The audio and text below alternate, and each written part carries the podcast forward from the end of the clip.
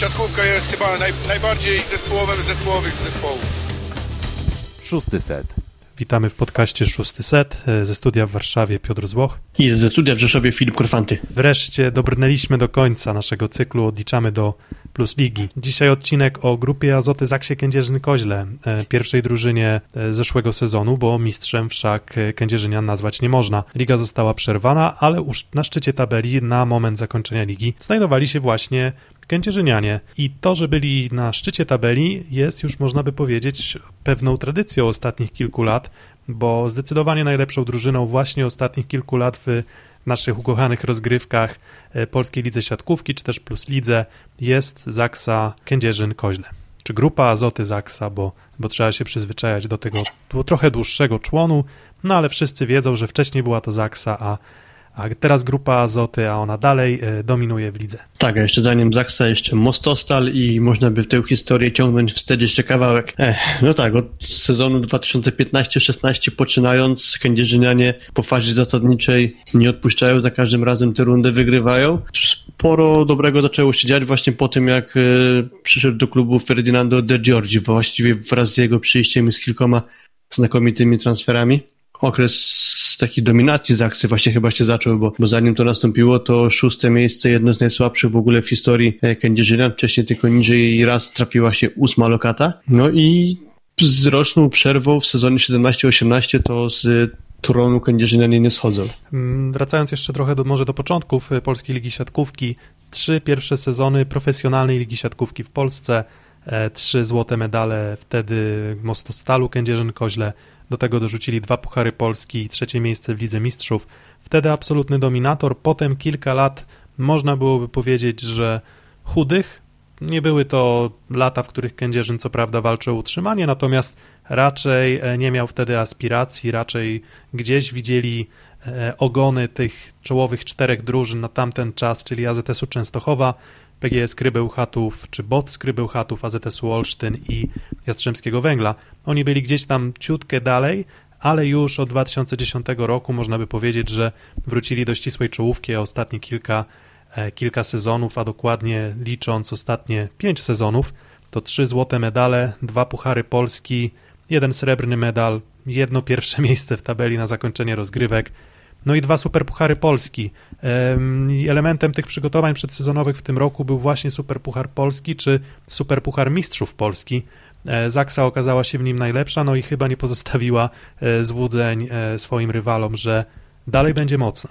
Zgadza się. Duży atut w postaci zgrania, bo w pierwszej szóstce właściwie doszło do jednej ważnej zmiany, czyli po ośmiu latach z Kędzierzynem Koźlem pożegnał się Łukasz Wiśniewski, za niego wskoczył Kochanowski, ale może o tych zmianach dokładnie powiemy trochę później, no ale tak w skrócie, no to właśnie ten taki monolit i harmonia kędzierzyńskiego zespołu chyba pozwoliła na to, żeby to trofeum zdobyć. Mm, bardzo trudni do złamania kędzierzynianie byli, bo w pierwszych przynajmniej dwóch setach Resowia świetnie serwowała, a mimo tego mimo że piłka nie zawsze była dociągnięta do siatki, to jednak Zachsa mm, przełamała rzeszowski zespół. E, trochę łatwiej mi się wydaje, że miała nawet w finale przeciwko Skrze. No i tym sądzę właśnie będzie dużo górować nad rywalami, czyli tym, że oni są bardzo powtarzalni, regularni, harmonijni. Właśnie w związku z tym, że świetnie zbudowali sobie szkielet drużyny i niewiele potrzeba tam zmian, żeby wygrywać. Tak, rzadką sytuacją w, przy budowie drużyn w piłce siatkowej, w siatkówce jest właśnie to, że e, przez kilka,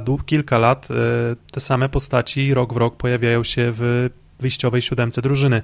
No i wystarczy wspomnieć e, Benjamina Toniutiego, wystarczy wspomnieć Pawła Zatorskiego, e, wcześniej jeszcze Sam Dero, no ale ten taki trzon właśnie Toniuti Zatorski, czyli jeden zabezpiecza przyjęcie i mocno wspiera swoich skrzydłowych. Benjamin Toniuti, chyba najlepszy rozgrywający ligi. W poprzednim sezonie mm, Zaksa wygrała wszystkie swoje mecze, nie straciła ani jednego punktu w Lidze Mistrzów, o czym warto też wspomnieć. Oni zdążyli rozegrać e, ćwierćfinał Ligi Mistrzów, e, trafili na e, jedną z czołowych rosyjskich drużyn, Kuzba z Kemerowo.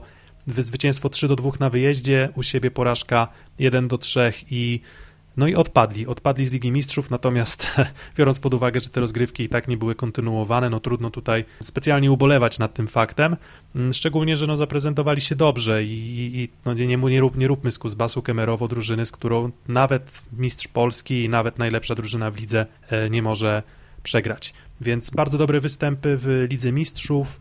Często pojawiają się głosy, że trochę brakuje może mocy na skrzydłach, żeby uzyskać coś więcej, żeby powalczyć o te najwyższe laury w Europie.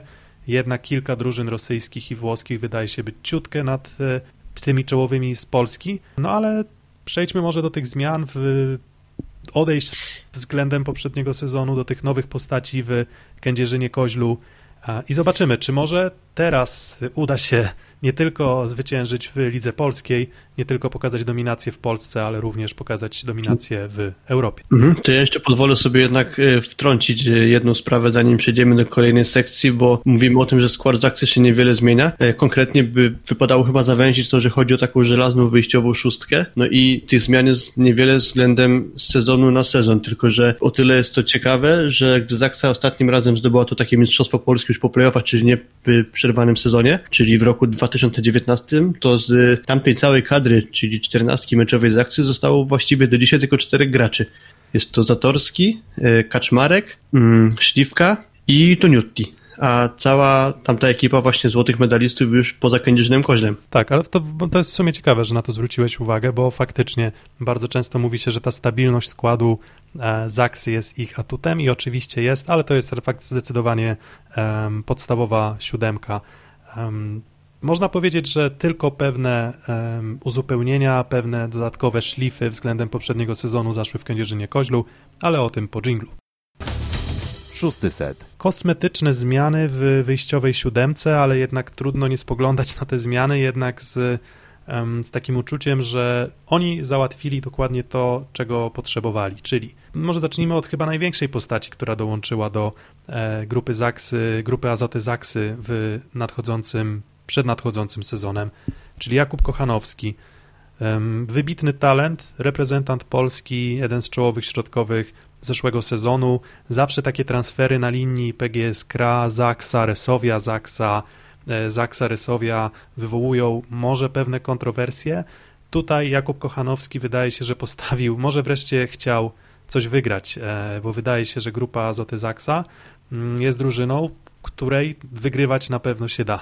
To ja może trochę powiem inaczej. Może Jakub Kochanowski po prostu chciał spróbować gry na środku siatki, mając rozgrywającego Ben Antoniutiego, co w pewnym uproszczeniu oznacza, że po prostu chce wygrywać, bo tak to w polskich realiach wygląda, że ten, kto gra z Benem Antoniutim, to po prostu wygrywa. Potrzebowała Zaksa zastępstwa za Łukasza Wiśniewskiego, który wcześniej wspomniałem, po ośmiu latach pożegnał się z Kędzierzynem Koźlem i trafił do Jastrzębskiego Węgla.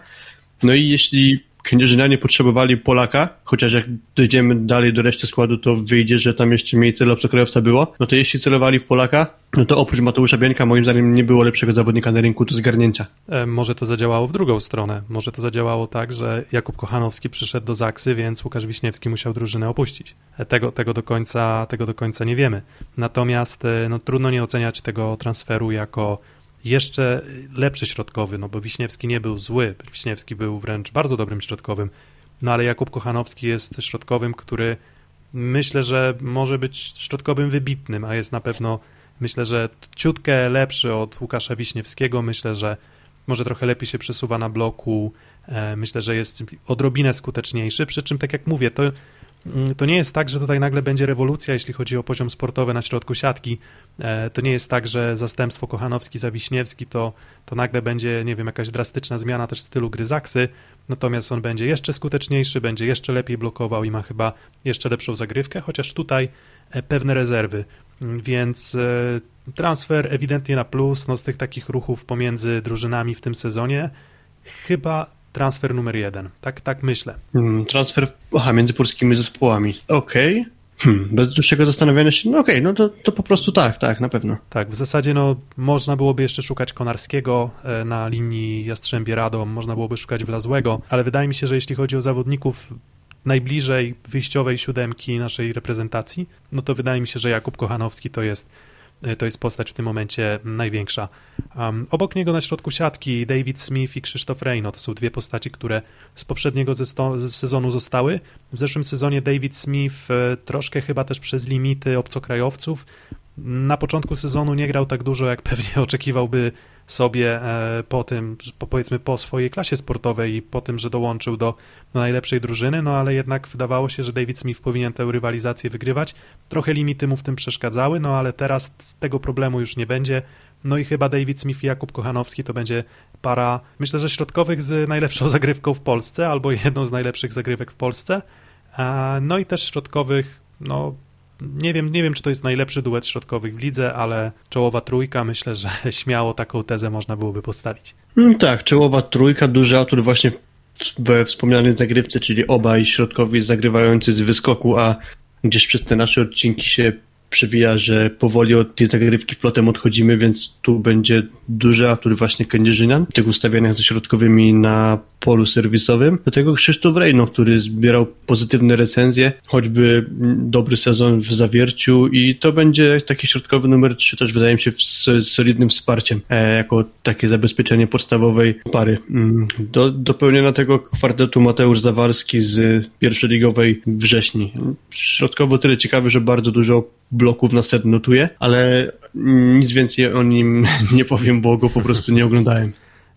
No to właśnie, nie dzielmy się wiedzą, której nie mamy, jak to kiedyś pewien mądry człowiek powiedział. Krzysztof Rejno... Chyba go, chyba go znam. Na. Tak, chyba, chyba go znasz. E, pozdrawiamy, Michał. E, Krzysztof Rejno, trzeci środkowy, to też jest tak, że e, nie można mówić o Krzysztofie Rejno, że jest złym siatkarzem, bo jest też dobrym siatkarzem, tylko, tylko po prostu Smith i Kochanowski są siatkarzami na bardzo dobrym poziomie. Myślę, że Reino jeszcze cały czas będzie progresował. No i tutaj no chyba też taką decyzję trochę podjął, że e, nie wiem, czy, czy był związany kontraktem, czy nie był związany kontraktem, natomiast on jeszcze myślę, że cały czas będzie mógł się uczyć i przy Smithie, i przy e, Kochanowskim, chociaż Kochanowski ma w sumie 23 lata tylko, ale myślę, że już Reino może się uczyć i ten poziom rywalizacji na treningach na pewno będzie dla niego rozwijający. No a kto wie, być może za sezon za dwa sezony może on wtedy z Zaksy odejdzie i będzie szukał swojej szansy na nieco bardziej regularną grę, co nie oznacza, że gdy się pojawia na boisku jest, e, jest jakimś ubytkiem czy, czy wadą e, zespołu. Atakujący, no tutaj e, niby jedno nazwisko wraca do, do gry, w zasadzie, znaczy jedno nazwisko powraca z Ligi Włoskiej, czyli Bartłomiej Kluch. On jest rekordzistą mm, w liczbie zdobytych punktów w meczu w barwach Espadonu Szczecin wtedy te 40 punktów, jeżeli dobrze pamiętam, zdobył. 40 mm, punktów, tak jest, w lutym 2017 roku. Tak, encyklopedia, encyklopedia Korfanty odpowiedziała, podpowiedziała nam. E, natomiast on, e, on nie grał dużo we Włoszech. To na to trzeba zwrócić uwagę, że on grał bardzo sporadycznie, atakował w sumie, nie wiem, kilkanaście razy, jeżeli dobrze kojarzę w całym sezonie, więc, więc on po prostu przegrywał rywalizację, co nie, co nie oznacza, że w momencie, gdy grał w, grał w Plus Lidze, to też był to zawodnik e, solidny.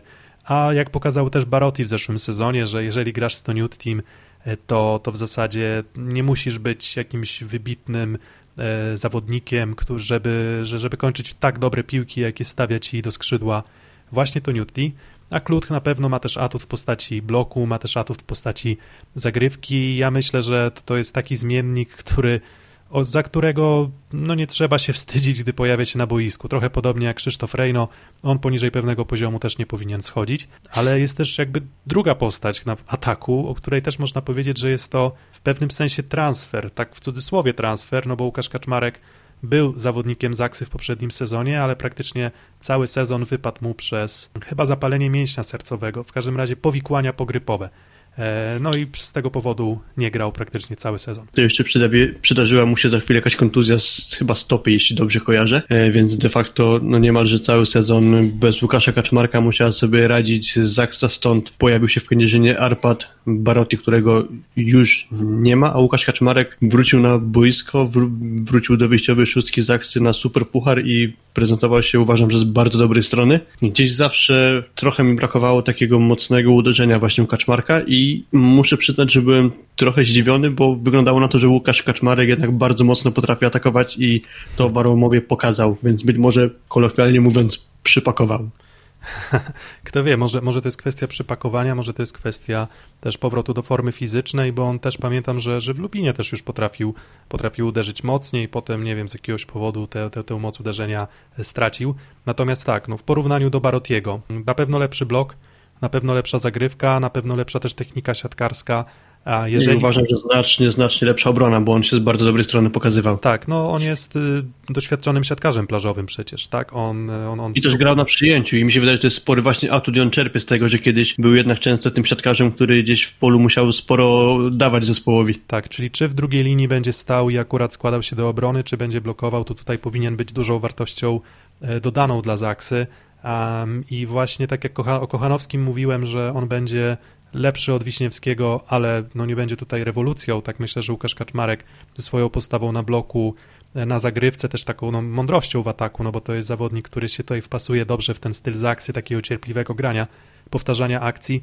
Myślę, że, że on względem Barotiego będzie bardzo dużym bardzo dużym plusem, więc e, no, dwa nazwiska, które wracają do podstawowej siódemki, znaczy jedna, jedna postać wraca, Łukasz Kaczmarek, druga pojawia się pierwszy raz w podstawowym składzie Zaksy, no i dwa nazwiska, o których, o których trzeba jasno powiedzieć, że one poprawią już dobrze funkcjonującą maszynkę Zaksy. E, bez specjalnych zmian na przyjęciu. Tutaj Aleksander Śliwka, Kamil Semeniuk, podstawowa para przyjmujących, gdzieś w odwodzie e, Piotr Łukasik, Adrian Staszewski. To jest nowa postać e, w zeszłym sezonie w Belgii Lindemans Alst. Tak, kapitan właśnie tej wspomnianej belgijskiej drużyny tam spędził w sumie 5 e, lat, więc zdołał sobie na swoją jakby pozycję w Belgii zapracować w końcu opaska kapitańska, ale zdecydował się wrócić do Polski. Też zdążył się pokazać z pozytywnej strony w Superpucharze, bo kilka solidnych zagrywek udało mu się pospać wchodząc na zadaniową zmianę. No ale to, umówmy się, to nie będzie główna postać kędzierzyńskiej Zaksy. E, zastąpił Adama Smolarczyka, który chyba jeszcze szuka klubu, no i jakby to dobrze chyba obrazuje. Mm, czy, może, czy, że... czy może Simone Parodiego? Może, może, no, może albo, albo, albo właśnie jeszcze Simone Parodiego, który wrócił do Włochy z Prisma Taranto, podpisał kontrakt. Tak. E, no ale Zaksa miała piątkę przyjmujących, jakby to więc y, te tak, dwa odejścia dokładnie. trzeba było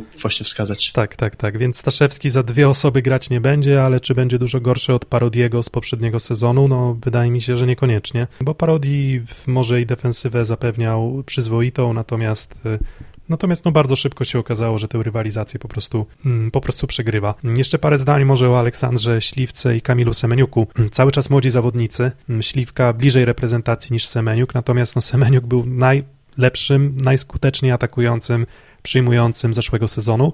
I nie chodzi tylko tutaj o to, że dostawał łatwe piłki od Toniutiego, no bo często łatwo popaść w taką pułapkę, że no jak Francuz rozgrywa, no to łatwo jest wszystko kończyć. On też bardzo wyróżniał się w tych parametrach ataku na e, piłce wysokiej, czy, czy, czy, czy w atakach w, z. Więc, e, więc uważam, że nie, nie można nie doceniać Kamila Semeniuka, bo część ludzi tak patrzy, no Semeniuk, no to który to będzie przyjmujący w naszej e, kolejce do kadry? Siódme miejsce, myślisz? Ósme?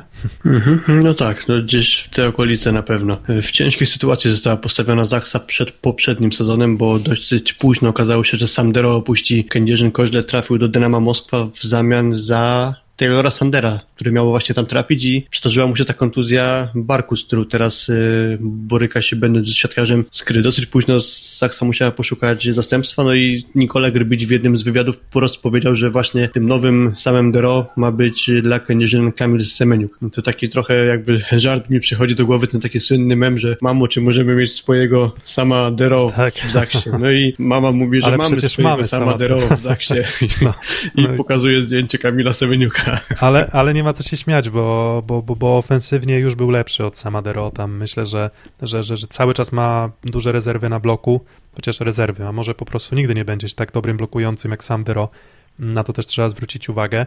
E, no właśnie ten blok tutaj bym tak wskazywał, może jakiś tam minus, bo ani Śliwki, ani Semeniuka nie kojarzę z, z bardzo dobrego bloku. Kasika i owszem, e, jako, jako tego trzeciego przyjmującego, natomiast te atuty w przyjęciu, w defensywie, w właśnie skuteczności ataku w parze Śliwka-Semeniuk. To było, to było najskuteczniejsze lewe skrzydło w zeszłym sezonie, a oni będą rok starsi i prawdopodobnie z każdym meczem, z każdym treningiem jeszcze będą stawali się coraz lepsi.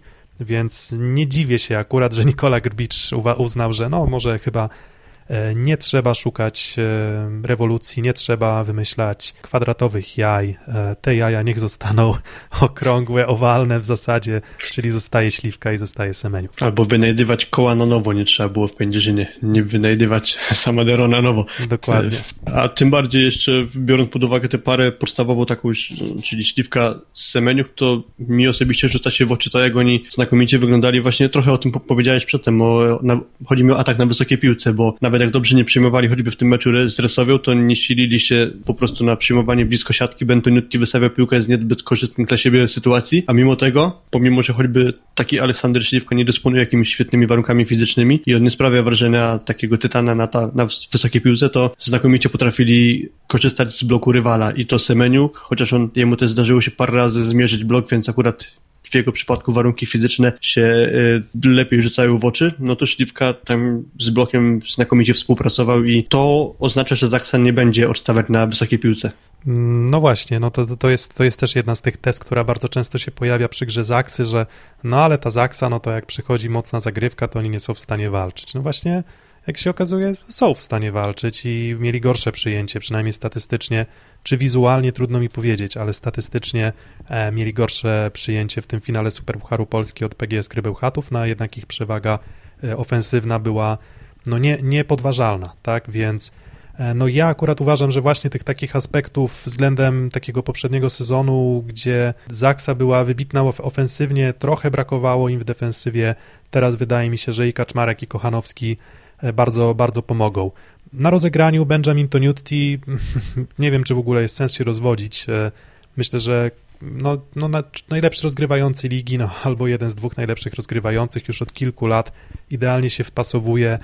Dokładny, szybki, e, kreatywny. No, ja uwielbiam Benjamina Toniuttiego, więc mógłbym się tutaj rozpływać nad nim dłużej i dłużej, ale, ale chyba wystarczy. No tak, można już długo się rozpływać, po czym w końcu, no dobra, może by popatrzeć na to od tej drugiej strony, że może jakąś wadę byśmy znaleźli, po czym myśli sobie, dobra, może, może zagrywka, no nie? Po czym sobie przypominać, że jest super puchar warłamowy i nawet ten Bentoniutti z wyskoku potrafił zrobić asa serwisowego, więc no tak, repertuar tak, nagrań. Tak, tak, może, może, może blok, tak, no bo to jednak, jednak trochę brakuje centymetrów, ale, ale to nie jest tak, że no on z tym metr osiemdziesiąt kilka jest dziurą na bloku, przez którą wszyscy mogą sobie zawsze wygodnie atakować, potrafi postraszyć. Tak, na pewno nie można go zlekceważyć w tym elemencie, bo można się srogo zdziwić, jak piłka spadnie szybciej od nas. Mm, dobra, a czy, dobra, to teraz drugą stronę. A jakie są mocne strony Rafała Prokopczuka na razie? Mm, Heltek Volleys Eltman to jest drugi rozgrywający Zaksy Kędzierzyn-Koźle i, e, i on w lidze niemieckiej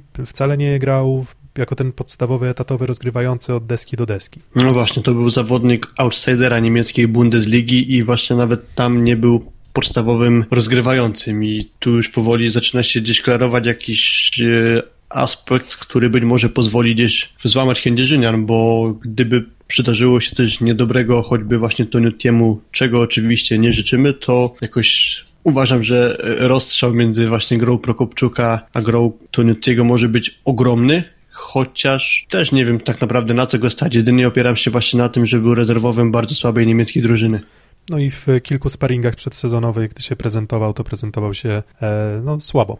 Słabo, niedokładnie, e, może to też kwestia zgrania, e, natomiast no, tak jak w przypadku Grzegorza Łomacza, z pielgrzymką w intencji zdrowia Łomacza kibice Pełchatowa, no i z intencją, w, znaczy z pielgrzymką w intencji zdrowia Toniutiego kibice Kędzierzyna Koźle. Mm, libero, Paweł Zatorski, Korneliusz Banach, duet bez zmian, Paweł Zatorski, który gra praktycznie wszystko. Deski do deski, Korneliusz Banach, który głównie w Zaksie e, trenuje. Paweł Zatorski, może tylko kilka zdań na jego temat, może tak chwilę się zastanówmy, jeszcze numer jeden w reprezentacji Polski, czy taki numer jeden łamane na dwa? Numer jeden, ale już nie z tak pewną pozycją, jak to miało miejsce jeszcze całkiem niedawno, przynajmniej do czasu, aż z znakomitej strony zaczyna pokazywać się Damian Wojtaszek, chociaż uważam, że jeśli Vital Heinen zdecyduje się zabrać na igrzyska jednego libero, a nie będzie to żadne zdziwienie, to sądzę, że nadal będzie to Paweł Zatorski, dlatego że on już ma po prostu bardzo duże doświadczenie i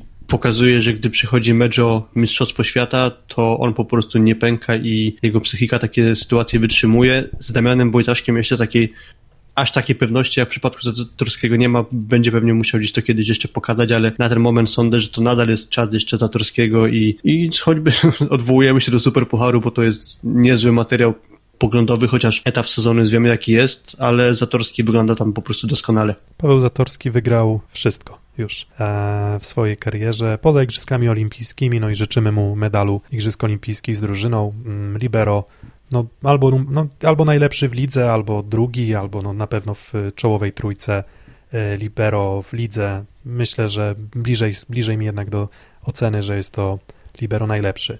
To wszystko będzie układał trener Nikola Grbicz. W zeszły sezon trochę był, mieliśmy znaków zapytania, jeżeli chodzi właśnie o postać serbskiego szkoleniowca, natomiast on pokazał, że może po prostu miał bardzo dobry materiał, ale nawet ten dobry materiał nie ma czegoś takiego jak samograj. Tak? Bez dobrego trenera e, ciężko jest to ułożyć zawodnikom e, samym. E, on pokazał, że po prostu jest trenerem, który też nie boi się wprowadzać młodych zawodników do drużyny. On dawał relatywnie dużo szans e, tym zawodnikom gdzieś z, z, drugiego szeregu w swojej drużynie.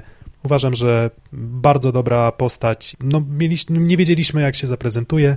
Ja i po tym sezonie jednoznacznie uważam, że Nikola Grbicz też jest w czołówce szkoleniowców, jakich mamy w lidze. Mm, tak, na pewno przyczynił się trochę do rozwoju tego młodszego zawodnika, znaczy, no chociażby, no Kamila Semeniuka, no bo na pewno część jego postępów to zasługa Nikoli Grybicia. Mm, oprócz tego wyniki z akcji po prostu bronią, no i patrząc poza to, co wpisujemy w rubrykę wynik, to jeszcze dobrze wyglądało, przynajmniej tak na moje oko, y, taka relacja trener-zawodnicy. Mam wrażenie, że pomiędzy nimi po prostu była chemia, a nie za bardzo widziałem to w przypadku y, zespołu z Andrzejem Gardinim, więc sądzę, że to jest jakby dodatkowy jeszcze plus względem włoskiego szkoleniowca. Tak, no więc bez zmian na ławce trenerskiej, podsumowując odejścia z klubu, Simone Parodi do Prizmy Taranto, Adam Smolarczyk chyba jeszcze poszukuje klubu, Arpad Barotti do Turcji, Bursa Belediesi, e, środkowi Łukasz Wiśniewski w Jastrzębskim Węglu, no i ten rozgrywający, o którym jeszcze nie wspominaliśmy, Przemysław Stępień, on w Indykpolu AZS-ie Olsztyn. Największa strata z tych zawodników? No właśnie, cały czas kto kogo zastąpił, ale wahałbym się między Barotim a Wiśniewskim. E, nie wiem, czy nie wolałbym Barotiego niż Kluta jako drugiego atakującego, a wspomniałem wcześniej, że jeszcze limit obcokrajowców no to pozwalał. Tylko z drugiej strony jednak ciężko wybrać Barotiego, jeśli masz wybór jeszcze pomiędzy nim a Wiśniewskim, bo jednak Wiśniewski też jest duża postać Kędzierzyna, odszedł po 8 latach, no i tu jest ta zagwozdka, że zastąpił go Jakub Kochanowski, więc to raczej nie jest strata, a tak. jeśli jest, no nie jest, uważam, że Kochanowski jest po prostu lepszym siatkarzem. No dobra, niech będzie, że jak wybieram to, to Barotiego, a ty? Ja, ja zostanę mimo wszystko przy, przy Wiśniewskim za całokształt, za, za te 8 lat e, spędzonych w Zaksie. Górki, dołki, mm, lepsze momenty, gorsze momenty klubu. Wiśniewski trwał i z tym swoim poziomem i z tą swoją wiśniówką na zagrywce kąsił rywali, więc, więc wydaje mi się, że to będzie strata. Natomiast czy on jest lepszym środkowym od na przykład Davida Smitha, tego nie wiem. Myślę, że jest na pewno lepszym środkowym od Krzysztofa Reino, E, ale on będzie szukał po prostu swoich szans na dalsze zarabianie pieniędzy, no i na dalsze sukcesy w karierze klubowej właśnie w Jastrzębskim Węglu. Najlepszy transfer? No Kochanowski, no chyba nie ma, nie ma zbyt dużego wyboru tutaj. Tu tak, całkiem sporą część odcinka poświęciliśmy na samym początku właśnie Kubie Kochanowskiemu, więc tu chyba nie ma co dodawać, tylko e, zastanowić się nowe, ciekawe nazwisko z Polski. No chyba tylko Zawalski mi przychodzi do, na, na myśl, może też Prokopczuk, tak, to on też jest młodym rozgrywającym, natomiast no E, no jak na razie myślę, że, że, że po prostu będzie odstawał poziomem od Toniutiego. E, Zawalski wydaje mi się być tutaj no, utalentowanym. To o czym, to, o czym wspominałeś, e, te, te, te bloki na poziomie pierwszej ligi, może to jest jakiś sygnał tego, że on będzie zdradzał potencjał, ale żeby tutaj na przykład jakaś rewolucja była, to czy, czy, czy, czy takie postaci, o których bym powiedział, że no one będą tworzyć przyszłość polskiej siatkówki za kilka lat, tutaj nie sądzę. No dobra, no to tyle o zmianach w grupie Azoty Zaksie przed sezonem 2020-2021, a po dżingielku podstawowa siódemka i nasze przewidywania.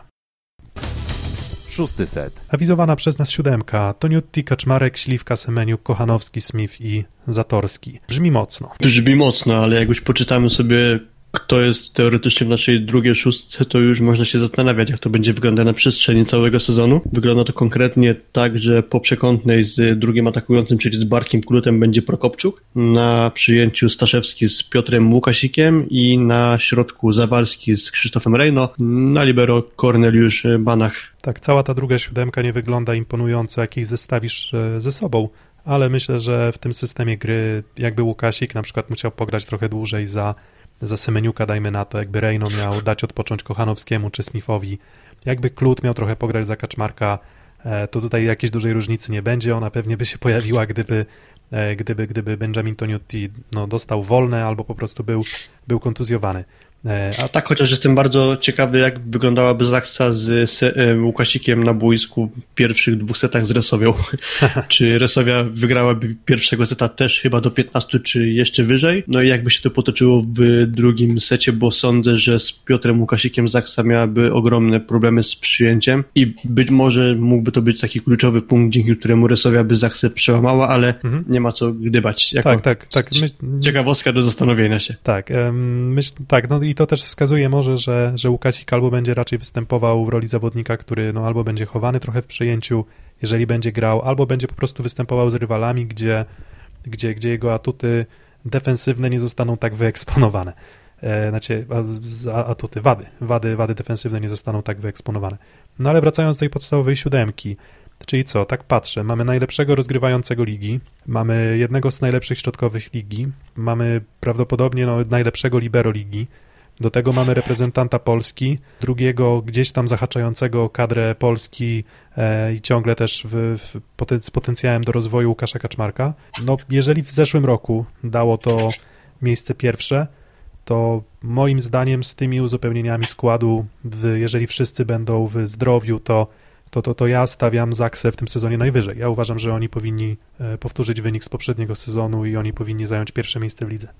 E, to bardzo trudny wybór, bo olśniła mnie właściwie Zaksa w tym właśnie turnieju Super Puchar Polski i jeszcze przed jego startem układałem sobie w głowie, że chyba będę jednak skretypował do pierwszego miejsca w tabeli. Jest to o tyle problematyczne, czy nie wiadomo co z Taylorem Sanderem. Jeśli Skra zyskałaby takiego przecinaka w bardzo wysokiej formie w postaci właśnie Amerykanina, no to, to kto wie, być może Zaksie załóżmy, że są mecze finałowe, to być może Zaksa udałoby się złamać. E, bez Taylora Sandera w dobrej formie, a nawet z nim, po tym co zobaczyłem w wykonaniu Kędzierzynian, choćby właśnie na wysokiej piłce, no to już sądzę, biorąc pod uwagę te atuty, o których ty powiedziałeś, no to, że jednak będę musiał trochę swoje myślenie zmienić i gdzieś trochę wyżej jednak stawiać e, Kędzierzynian. Typujemy te nasze trzy pozycyjne przedziały końcowych pozycji, no to tu akurat wątpliwości żadnych nie mam, bo wskazałbym te mm, miejsca 1-3. O tyle jeszcze ciekawy był ten finałowy mecz Super Pucharu, bo mówiliśmy o wysokiej piłce, że może Aleksander Śliwka to nie jest zawodnik, który jakoś e, super sobie w tym radzi, że w ogóle cała Zaksa, może nie masz takich atutów, bo nie ma takiego zawodnika w stylu strzelam Kazijskiego, czy, czy Juan Toreny, czy Leona, no ale jak popatrzymy w statystykę ataku po negatywnym przyjęciu, tam jest 60%, tylko o 7 punktów procentowych gorszy atak niż po pozytywnym przyjęciu, więc to doskonale oddaje jednak, że, jednak, że Zaksa w tym swoim stylu, nawet na wysokiej piłce potrafi sobie poradzić i będzie no, ogromnie trudna do złamania, jeśli będzie dopisywało zdrowie, bo tu będzie problemem na pewno krótka ławka rezerwowych. Mm, tak, no jakby miał doszukiwać się problemu Zaksy, to jeżeli, znaczy to nie, to nie może być tylko zagrywka, bo jak się okazało, Rysowia zagrywała, ale się wyprztykała z tej, z tej zagrywki i utrzymanie przez wszystkie 3-4 sety tak, tak wysokiego poziomu zagrywki jest w zasadzie, e, w zasadzie niemożliwe, no co też, co też właśnie ten półfinał Superpucharu Polski pokazał. Mm, natomiast no, Zaksa może, potrafi mieć problemy z takimi drużynami mm, hmm, mocno siłowymi raczej. Czyli, czyli jeżeli, to są, jeżeli oni próbują się mierzyć z drużynami, które próbują pokonać ich własną bronią, czyli powiedzmy własną skutecznością w ataku, no to nikt nie jest tak skuteczny jak Zaksa, tak przynajmniej w ostatnich kilku sezonach, więc i, więc i powiedzmy drużyny z tymi atutami bardziej ofensywnymi po prostu no, no przegrywają, no nie są w stanie być te kilka piłek lepsze od Zaksy.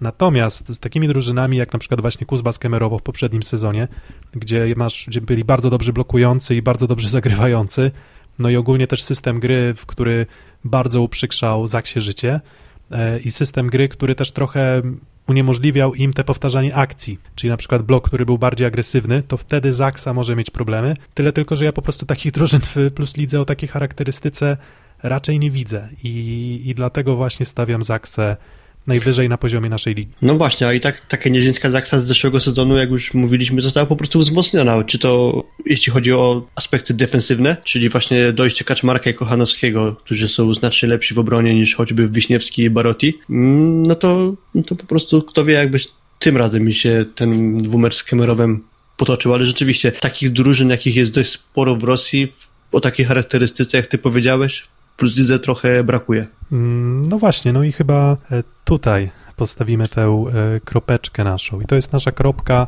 e, w całym cyklu. Odliczamy do Plus Ligi. 14 drużyn za nami. O każdej drużynie nagraliśmy jeden odcinek. O każdej drużynie gdzieś około pół godziny macie takie pigułki na temat tego, kim, kim, kim są nowe postaci w tych drużynach, jaka jest zapowiadana siódemka, no i też na co stać. Na weryfikacja już za dwa dni. E, dzisiaj mamy środę, 9 września, a już 11 września o godzinie 17.30, jeżeli dobrze pamiętam, w piątek, inauguracja nowego sezonu Plus Ligi. E, Stal Nysa e, w meczu u siebie podejmie właśnie grupę Azoty Zaksy Kędzierzyn-Koźle. Chyba taka przyjemna klamra. Zaczęliśmy od Nysy, kończymy na Kędzierzynie i te dwie drużyny spotkają się już w piątek w inauguracji ligi. Um... Tak jest. 17.30, 11 września startujemy. I startujemy. Wreszcie. Wreszcie startujemy. Mamy nadzieję, że cały ten cykl Wam się e, podobał. Jeżeli Wam się podobał, dajcie suby, dajcie lajki, e, odsłuchajcie tyle, ile Wam się uda jeszcze przed rozpoczęciem nowego sezonu. No a my może jeszcze uraczymy Was e, jednym nagraniem gdzie tak troszkę luźniej porozmawiamy o lidze, ale na to jeszcze przyjdzie pora ocenić. E, czasu nie mamy dużo, może się uda, może się nie uda. E, tak czy inaczej, obserwujcie nasz kanał i nie przegapcie e, kolejnych nagrań już w trakcie sezonu 2020-2021. Dziękujemy. Piotr Złoch i Filip Korfanty. Dzięki. Dzięki.